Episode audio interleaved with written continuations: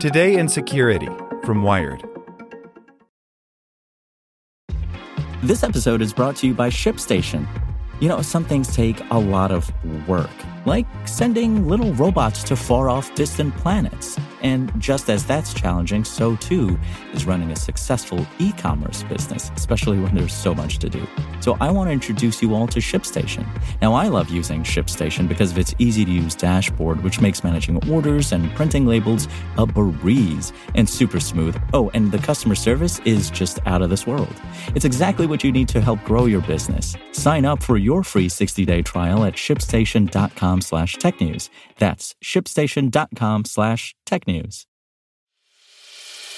As a longtime foreign correspondent, I've worked in lots of places, but nowhere as important to the world as China.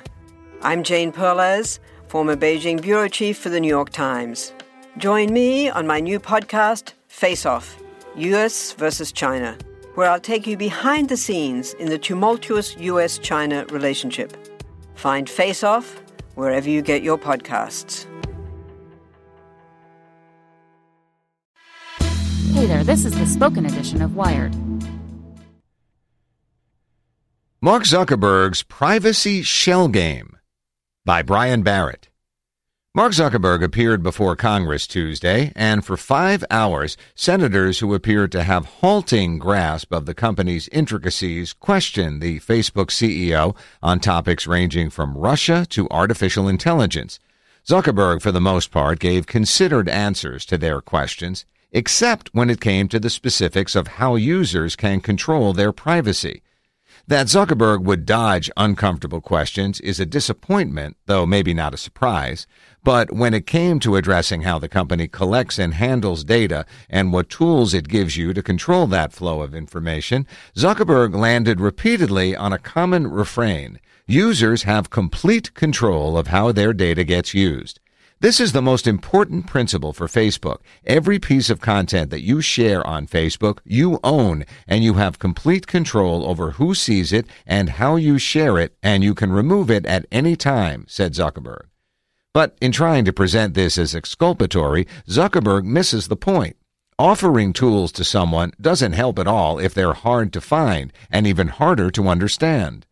Zuckerberg cited the inline controls that Facebook has gifted its users multiple times.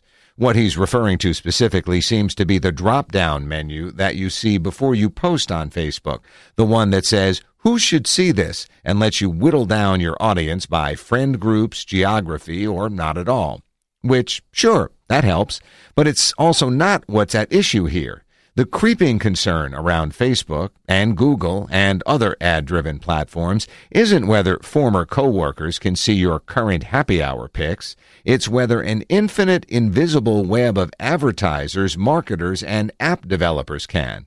There's no inline control for that. No option before you post not to share your political screed or baby videos with Dove body wash or some contact lens startup. For that, you need to dig deep into Facebook's settings, a click intensive process full of unclear language and uncertain paths. There's a link to a story on Wired.com that walks you through the process. It's well over 2,000 words long, and that's the condensed version. Based on today's hearing, even Facebook must acknowledge they need to do much more to communicate to users how their platform works, what data they collect on Facebook and off, and how that information is used for advertising, says Joe Jerome, policy analyst at the Center for Democracy and Technology. Mr. Zuckerberg argued that Facebook needs to provide controls where users are when they're posting photos and messaging friends, but global privacy controls have always been a challenge for Facebook and any social media platform. To be honest, all you really need to know about Facebook's attitude toward what you share with apps and ad networks is that the social media company doesn't put controls for either under its privacy category. For years, to see which developers might have your information, you've had to go to apps and websites. To see what advertisers know and see, you have to visit ads and decipher inscrutable language like, Can you see online internet based ads from Facebook? which you'll find under ads based on your use of websites and apps. Are these the controls that Zuckerberg thinks give users complete power over their data? It beggars belief if so. They're hidden, they're opaque, and they don't do enough to communicate what information precisely those third parties have about you and what they do with it. And if you have installer's remorse and you want to reclaim your data, Facebook can't help you with that. You need to contact the developer directly and hope they listen. To make matters worse, even Facebook doesn't necessarily know what happens to your data after an app accesses it. While questioning Zuckerberg, Senator Richard Blumenthal noted that the personality quiz app that exposed up to 87 million people's data to political firm Cambridge Analytica clearly stated in its terms of service that the data it collected could be sold. If Facebook can't bother to read all the way through an app's terms of service, how can it expect you to read through its own? And in fact, Zuckerberg acknowledged that most Facebook users likely don't. Until October 2015, Facebook even allowed apps to request access to user inboxes, which meant developers could read any message those people sent or received.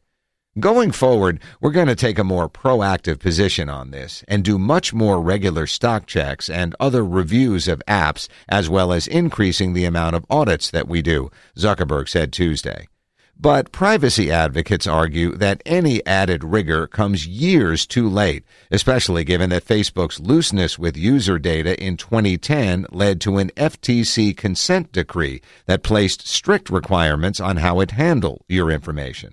This is a company, after all, that for years left up a detailed privacy setting that didn't do what it said. In fact, it barely did anything at all.